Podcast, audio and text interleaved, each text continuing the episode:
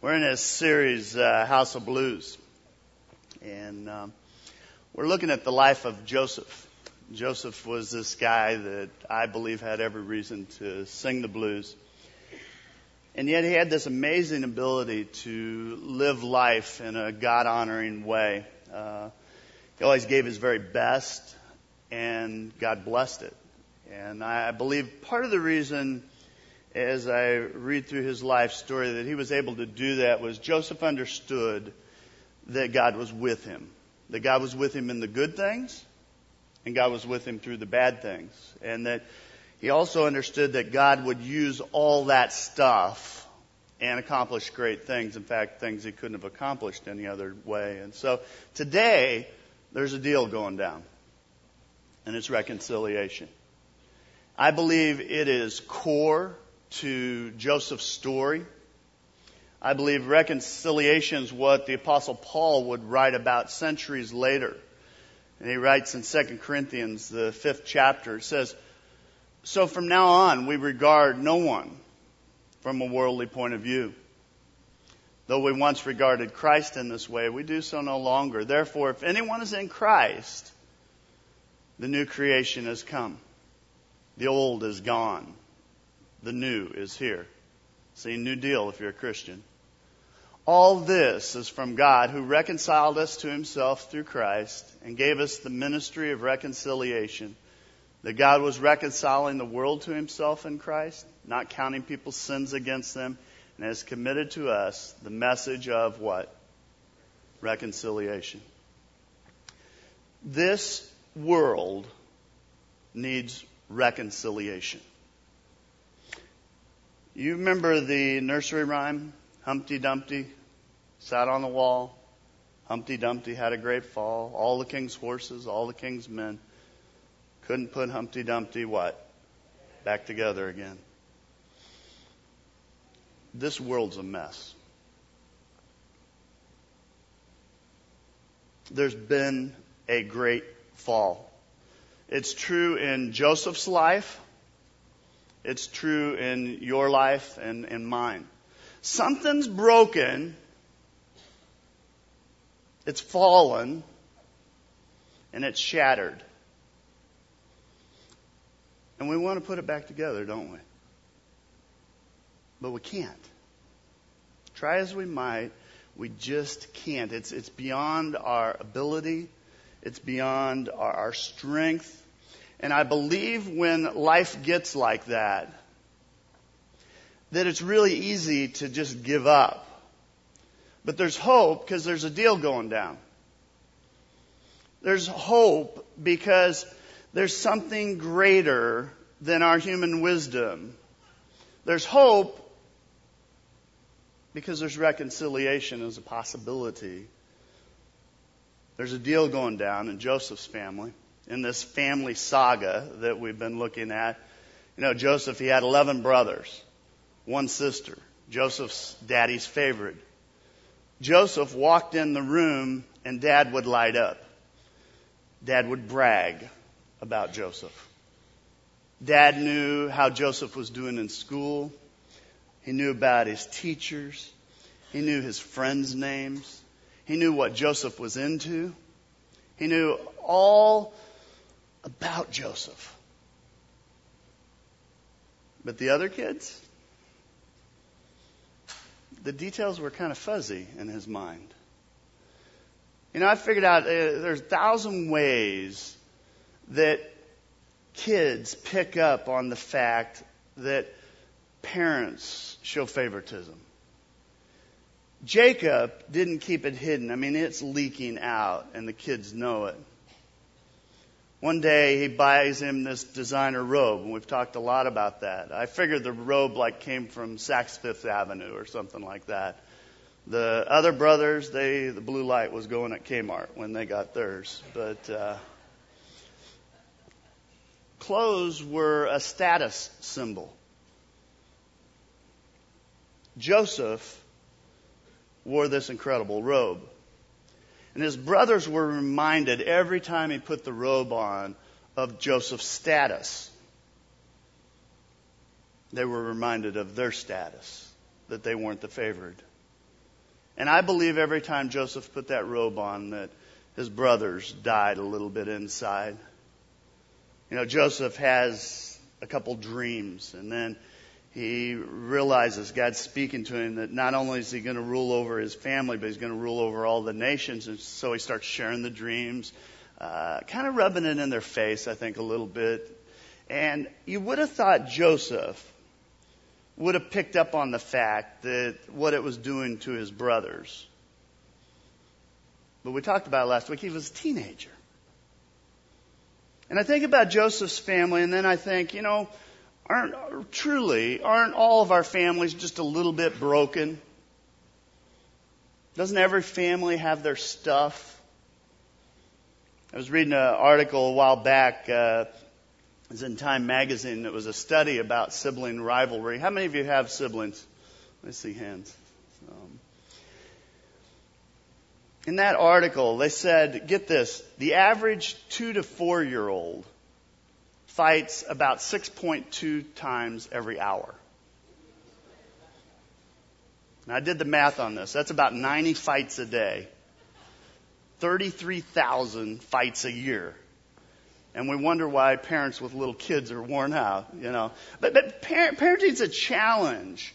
Sibling rivalry was alive and well in the book of Genesis. And it's especially true in this family, in Joseph's family you got this kind of build that's going on throughout the, the story. The, the fact is, when the brothers saw that their father loved Joseph more, when they saw the robe, if you read chapter 37, it says they hated him and they could not speak a kind word to Joseph. Then Joseph has the dreams, tells his brothers about it. The scripture says they hated him all the more. And that, that particular line is repeated several times through the story. They hated him all the more. Can, can you feel this building a little bit? You got this alienation, this loss of community. One day, his brothers are working in the field, and so dad sends Joseph out to check up on him. His brothers hated him. His brothers wanted to kill him. Joseph, he's clueless to this. The brothers see him coming a long ways off. And it's interesting because they don't say, Here comes Joseph. Here comes our brother. No, they say, Here comes the dreamer. Do you feel that detaching going on? The brothers kind of detaching themselves from Joseph. That's not about, isn't that what we do when we envy someone? When someone hurts us, when we start hating someone, what we do is we, we pretend they don't have a name anymore because it allows us to kind of distance ourselves. Here comes the favored one. Here comes the arrogant would be ruler with all of his dreams, and it's part of them dehumanizing, separating themselves. So they push him in a pit. They're going to kill him. They decided it'd be better to sell him into slavery. They fabricate the, that story, unbelievable story, included props with it. They bring the robe to their father. They drench it and goat's blood. It's theatrical. And it's interesting when they go to their father, says they took the ornate robe back to their father and said, Get this, think about this. We found this. Examine it and see whether it's your son's robe. This multicolored robe that nobody else wore. Is this it? They didn't say, see if it's our brother's robe. They say, see if it's your son's robe. Again, you feel the distance, you feel this separation. And all of a sudden, the, the robe that had been just dad's pride and joy, now it's stained with blood. And, and it's a symbol. It's a symbol of sorrow. It's anguish, pain.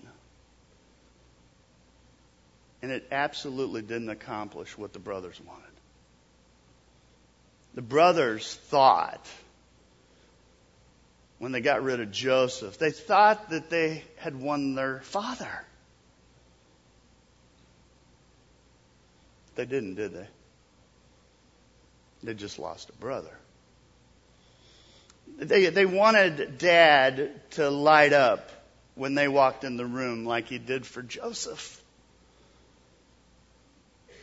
Instead, when you read this story, I, I think the light went out in dad. You just got this alienation. You got this separation. You know, brother separated from brother. You got a parent separated from a child. You got people separated from God. You got this coldness, this hardness, this resentment, guilt, alienation. Something's broken in the world. Something's broken. You start the book of Genesis, and it, really the whole book's a great, great read, but you start with this beautiful account of God. God's creating the earth. He's creating humanity. And, and it's all good. It's all good. In fact, at one point it says it's very good. It's connected. There, there's harmony. The, the uh, Hebrew word they use shalom.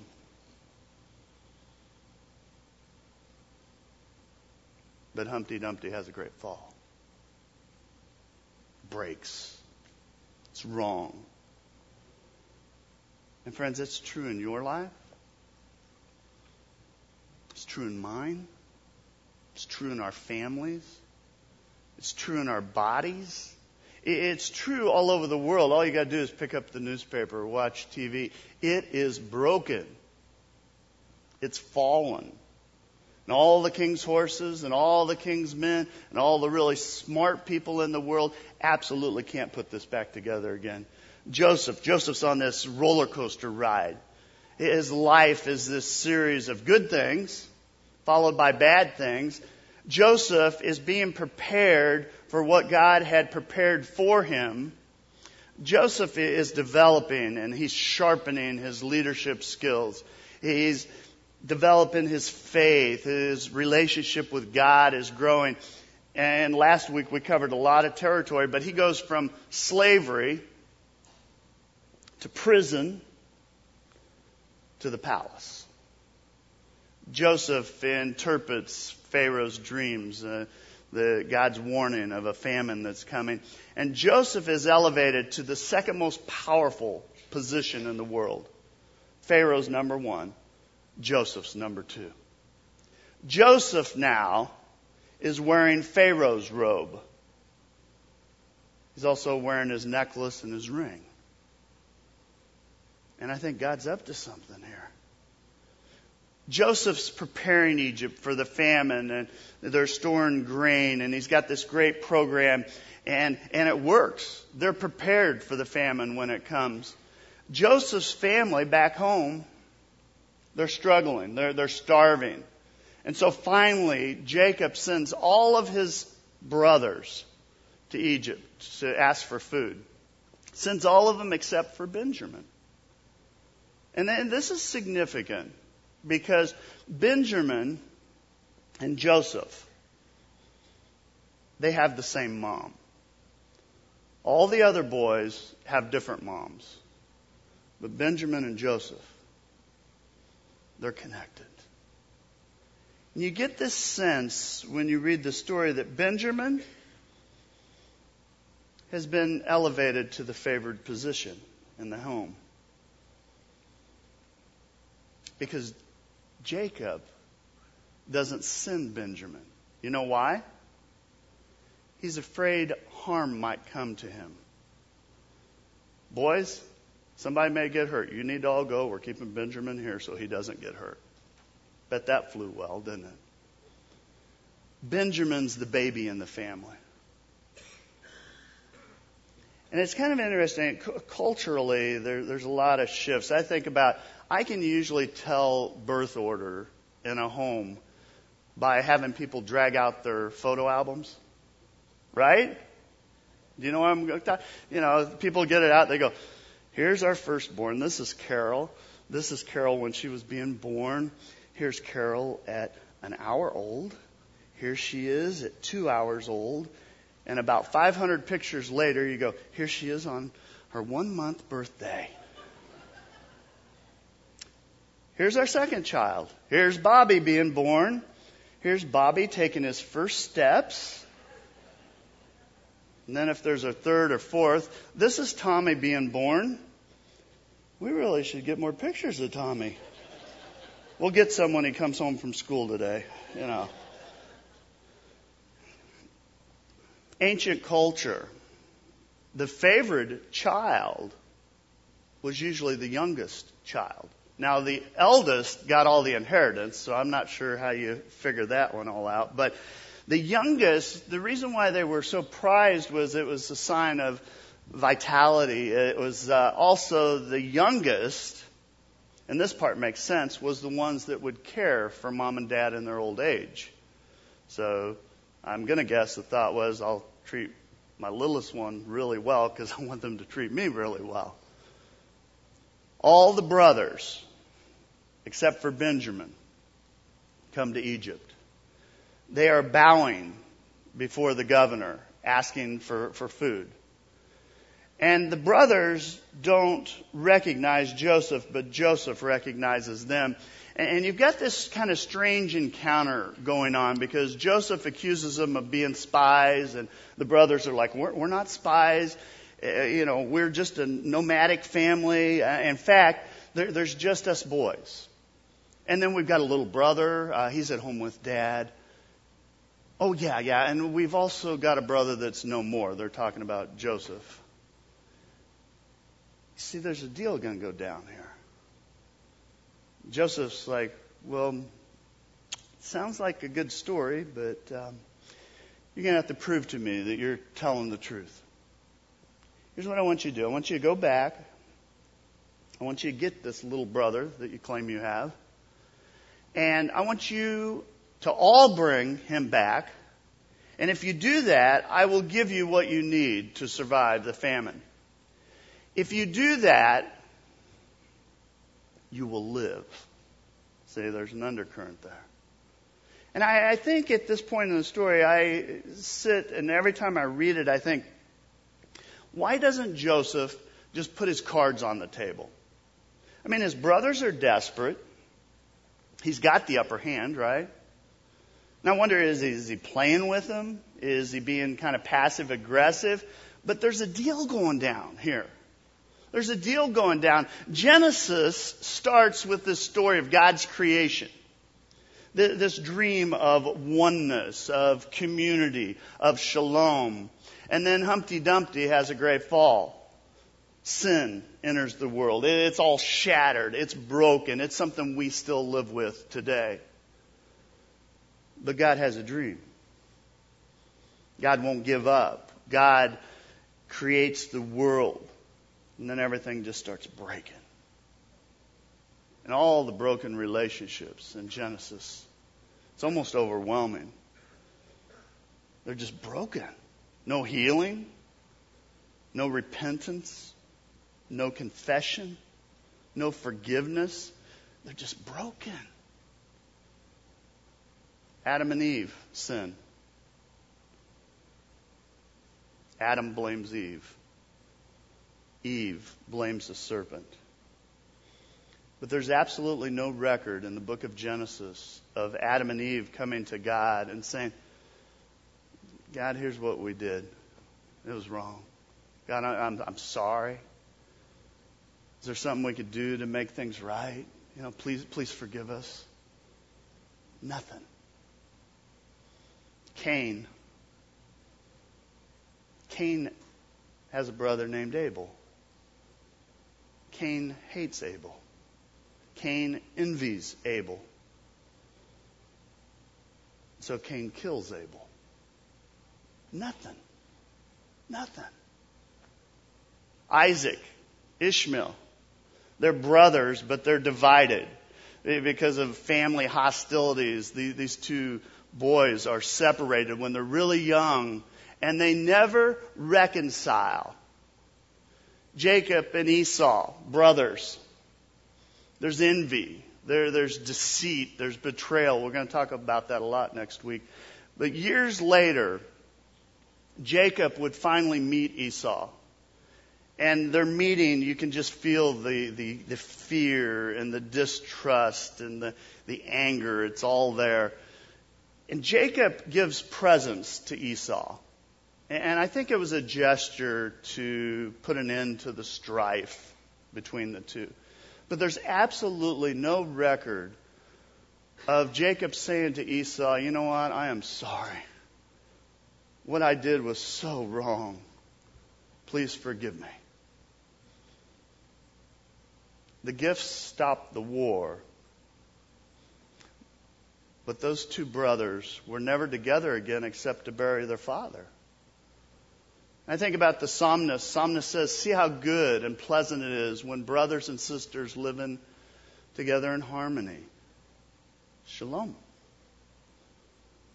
You know, last week we left off, the brothers were trying to decide. They were trying to decide who they were going to leave behind as collateral because one of the boys was going to stay there as, as collateral for, for Joseph, make sure they returned. And so they, they're trying to figure this out and, uh, they're talking among themselves and they're kind of remembering the past. They're considering the mess that they're in and they, they, it's just locked in their brain. And they go speaking among themselves. They said, clearly we're being punished because of what we did to Joseph long ago. We saw his anguish and when he pleaded for his life, but we would not listen. That's why we're in this trouble. When I read the story, Joseph's brothers, when they actually betrayed him, when they threw him in the pit, when they were selling him into slavery, there are no words of what Joseph said. And in fact, we don't even know if he really said anything. But here we are 20 years later, 20 years after these brothers had done that, and they still hear his voice. They, they can still hear and see their little brother begging for his life. 20 years. 20 years ago, they didn't care. 20 years ago, they, were, they weren't listening. 20 years ago, they had hearts of stone. But now there's a deal going down in their heart. They decide they're going to leave Simeon behind. And so they head home. They're working their way back home. And as they're traveling, they, they realize that the money that they had given to the governor or to Joseph, they didn't know it was Joseph, but the money that they had given for the food, it's back in their bag. They didn't know Joseph had returned it or had it returned to them. And I wonder if it was a test, or I've also wondered if maybe Joseph wanted them to remember. To remember another time when they returned home with more money than they had left with. Another time when they'd returned without a brother. The boys find the money, they, they panic because it means death. Theft meant death for them. They tell their father what happened. And Jacob decides he's not going to let the boys return. Do you know why? Doesn't want to risk Benjamin. Doesn't want to risk losing Benjamin. Finally, the, the famine is so severe, they're, they're going to die. Everybody in the family is going to die. So Jacob agrees and allows Benjamin to accompany his brothers back to Egypt. But Jacob also gives them double the silver this time. He sends, sends it with them because there's another deal going down here in the midst of this. When, when the brothers get back, they arrive in Egypt, Joseph has them taken to his home. And immediately, when the boys get to the house, they find the, the house manager. That's the person that would have managed the, the funds and money and things of that nature. And so they go to him because they want to get the money situation taken care of because they're, they're afraid. And so they explain that as they were returning home, they got looking through their stuff and somehow they do not know how, but the money ended up back in their bags. And so they offer to give the money back, and they offered to pay for the food a second time to kind of protect themselves, to say, look, we're really trying to be honest here. And it's interesting because the house manager says, relax, don't be afraid. Your God, the God of your father, must have put these treasures in your sack. I know I received your payment. You can kind of see the boys that are like, ah, good. He knows we paid him. Joseph arranges for Simeon to be returned to his brothers. And then he arranges for a big dinner to be served. And when the boys go in to sit down, there are little table cards. And they all sit down and they realize they're all sitting in their birth order. See, I think Joseph was trying to recreate something here. He wanted them to remember Benjamin, Benjamin is given five times as much food as his brothers. Can you imagine? I got one quarter of chicken, he's got five quarters of chicken. I've got, you know, I, they supersize his meal, and I think, why, why'd they supersize it? It's a famine. Food's precious. Again, the younger brother is being treated as the favorite, and I think Joseph was watching. He, he wanted to see how the boys were going to respond to this. After dinner, Joseph, he sends them home. He loads them up with food and money, a, a tremendous generosity. And then he arranges for a silver cup to be planted in their stuff. Joseph waits till they get outside the city. He gathers his servants. He goes, My cup is missing, that silver cup. That precious cup, it's gone. Now he knows where it is. They catch up to the brothers right outside the city. They accuse them of stealing the cup. Brothers are clueless. They don't know. They're like, we didn't take it. In fact, if any of us took it, let that person die. The, the rest of us will become your servants. We did not take your stuff. See, there's a deal going down. The servants search through their luggage, through their bags. They find the silver cup. It's in Benjamin's stuff. Joseph grabs Benjamin. He says, He's staying with me. He's going to pay for what he did. The rest of you, you do not need to be my slaves. You're blameless. I will supply everything I promised. Your family will have no needs. You are free to return home. And Joseph and his servants and Benjamin ride off and they, they head home. Here we go. Brothers, one more time. One more time with the youngest brother that's the favorite of dad. One more time, they could get rid of him. But this time, they don't have to do anything wrong. This time, they don't have to throw him in a pit and kill him. They don't have to sell him into slavery. No, no lies, no guilt. In fact, as far as the brothers know, Benjamin brought this on himself. So they don't have to lift a finger and they can get rid of the favored one. But this time, the brothers return to Joseph's home. And they all bow down before him. And I love this. Uh, Judah is speaking for all the boys. He says, So please, my Lord, let me stay here as a slave instead of the boy, instead of Benjamin. Let the boy return with his brothers. For how can I return to my father if the boy is not with me? I couldn't bear to see the anguish this would cause my father. There's a deal going down there. For the first time recorded in Scripture, you got someone offering themselves up. They, they, you got someone willing to suffer on behalf of someone else to save them. You know, the possibility of, of reconciliation at a, tremendous price. It's, it's possible all of a sudden.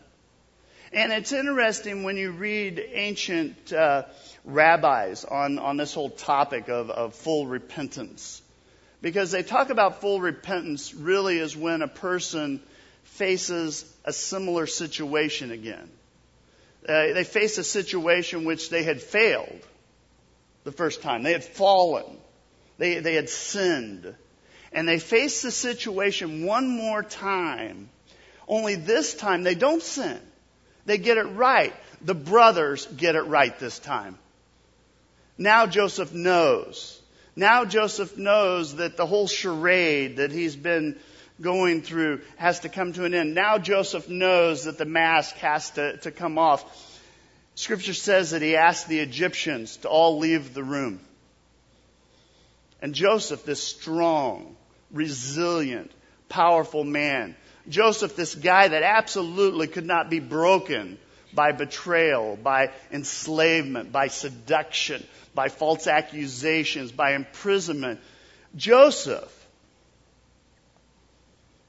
Scripture says he wept so loud that the Egyptians that were outside the stone walls could hear him through the walls. And friends, I want to suggest to you that's the power of reconciliation. Joseph now is alone. Just him and his brothers. He says, Please come closer. So they came closer. And he said again, I am Joseph, your brother, whom you sold into slavery in Egypt. But don't be upset and don't be angry with yourselves for selling me to this place. It was God who sent me here ahead of you to preserve your lives.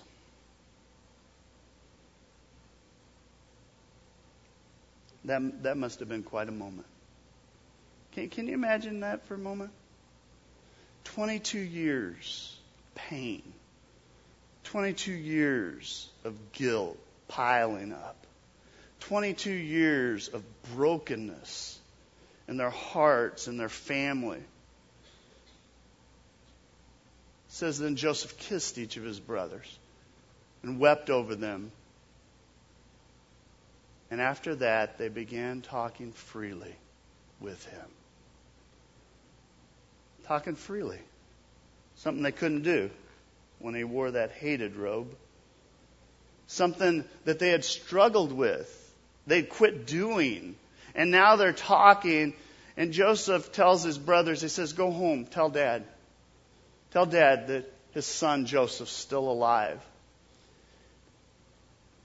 Joseph says, Go back and get dad and bring the whole family to Egypt. I'll take care of you. And I think there's something that you can miss in this story because it's not really in the story.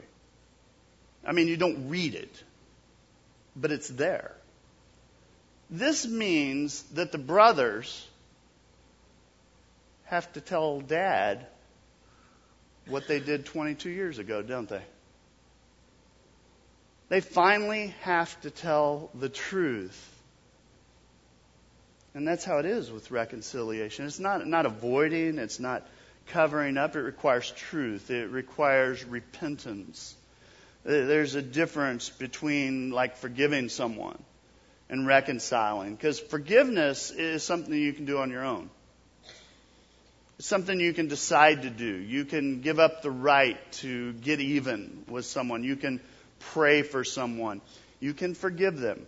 Even if that person never says, I'm sorry, even if that person never repents, you can still forgive.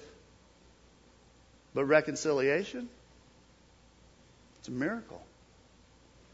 It's rebuilding community. It's rebuilding relationships. It's rebuilding trust in one another.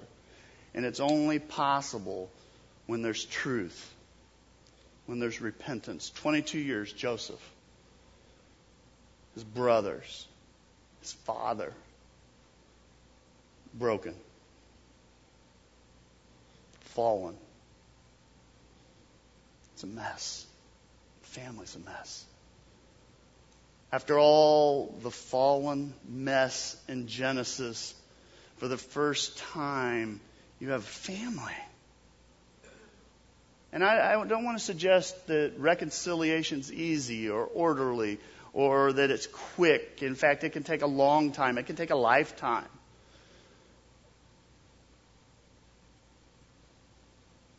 But when you think you're done, you realize there's still more to do. It's, it's interesting. Jacob dies. The brothers freak out, basically, because now their minds are racing. They're going, you know what? Maybe Joseph was holding a grudge. Maybe he's going to pay us back now. See, the buffer zone's gone. Dad's gone. So they go to Joseph one more time. They, they send word to Joseph, kind of recounting what they had done to him. And they ask for forgiveness. And it says, So the servants of God, of your father, beg you to forgive our sins. When Joseph received the message, he broke down and wept. The brothers come, they, they bow at Joseph's feet. And they say, We're, We are your slaves just like the dream. They're bowing before him. And what I find interesting is it's not Joseph's dream anymore. Joseph raises his brothers up. And he says, Don't be afraid of me. Am I God that I could punish you? You intended to harm me, but God intended it all for good. You read on in the chapter, at the end of the chapter, very last words, it says Joseph reassures his brothers and he spoke kindly to them. All the king's horses, all the king's men, they couldn't do it. There's a deal going down. And here's a question I've got for you today. This is where the rubber hits the road. What relationship in your life needs reconciliation. And I, and I am absolutely, fully aware that as I say that, for some of you that makes you angry, makes you mad inside, makes you crazy inside. You know, when you think about that person that, that hurt you so badly, that maybe a spouse, maybe a parent, maybe a child, maybe a business partner, maybe a friend. You know, that person that lied about you, that person that cheated you, that person that betrayed you, that person that you're thinking about right now. And you're thinking, they don't deserve it. And you know what? You may be right. You may be absolutely right. Joseph's brothers did not deserve it. I don't deserve it and neither do you. But you do it anyway. You do it because there was another young dreamer that came to this world, and he was stripped of his robe. He was betrayed. He was deserted by his brothers. He took on that fallen world, that broken world, that shattered world, and he paid the debt on the cross, and he let himself be punished. He let it all fall on him. And Paul says, all this is from God who reconciles us to himself through Christ and gave us the ministry of reconciliation. That God was reconciling the world to himself in Christ, not counting people's sins against them, and he has committed to us the message of reconciliation. All the king's horses, all the king's men couldn't do it, but God could. And if you're a Christian, God has given you the ministry of reconciliation, which means that resentment and hostility and judgment and superiority and withdrawal, it's not an option anymore. It's not an option. It's a new deal. It's a new deal. If there's brokenness in your life, as a Christian, you got to make a move. You got to take a step. You, you've got to forgive. You got to seek reconciliation. It's messy, it's difficult, but it's call of God. You know, if you need counsel, get counsel from a mature, wise Christian. You know, you need prayer, ask someone to pray for you. You know, pray on a daily basis. If you've tried 20 times, you try 21. And God's speaking to some of you right now. It's broken. And friends, you just got to remember with God, all things are possible. And the ministry of reconciliation also means that when you see someone that's fallen, you see someone that's broken, you see someone that's pushed aside, someone that's pushed in the pit, that's shut out or shut down, when you see someone that, that has been mistreated or overlooked, when you see them, the rest of the world can sit on the sideline. They can shrug their shoulders, go, eh, who cares? But not us. New deal. Your heart should break.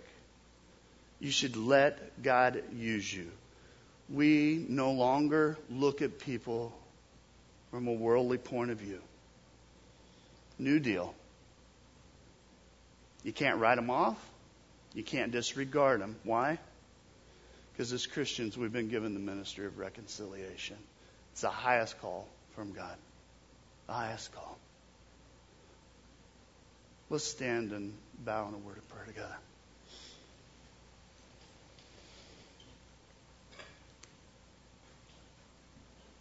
God, this world is so broken. And God, I know there's not a person here doesn't live with that brokenness. Broken friendships, broken promises, broken trust. God, I know that's not your design. It's not your will for our lives that everything just be shattered.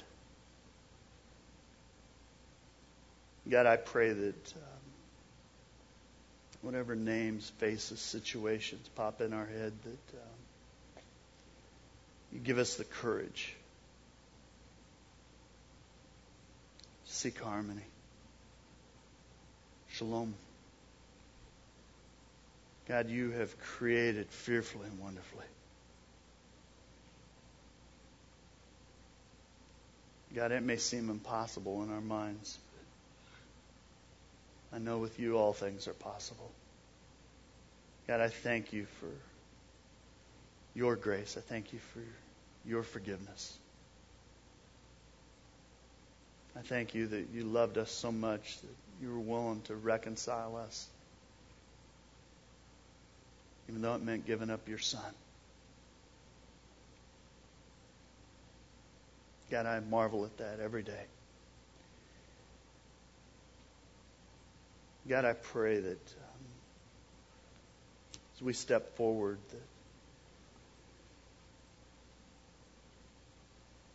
you just take that weight off our shoulders, that guilt, shame. We'd just be the people that you've called us to be, created us to be. It's in Christ's holy name we pray. Amen. Let's lift our voices to God this morning.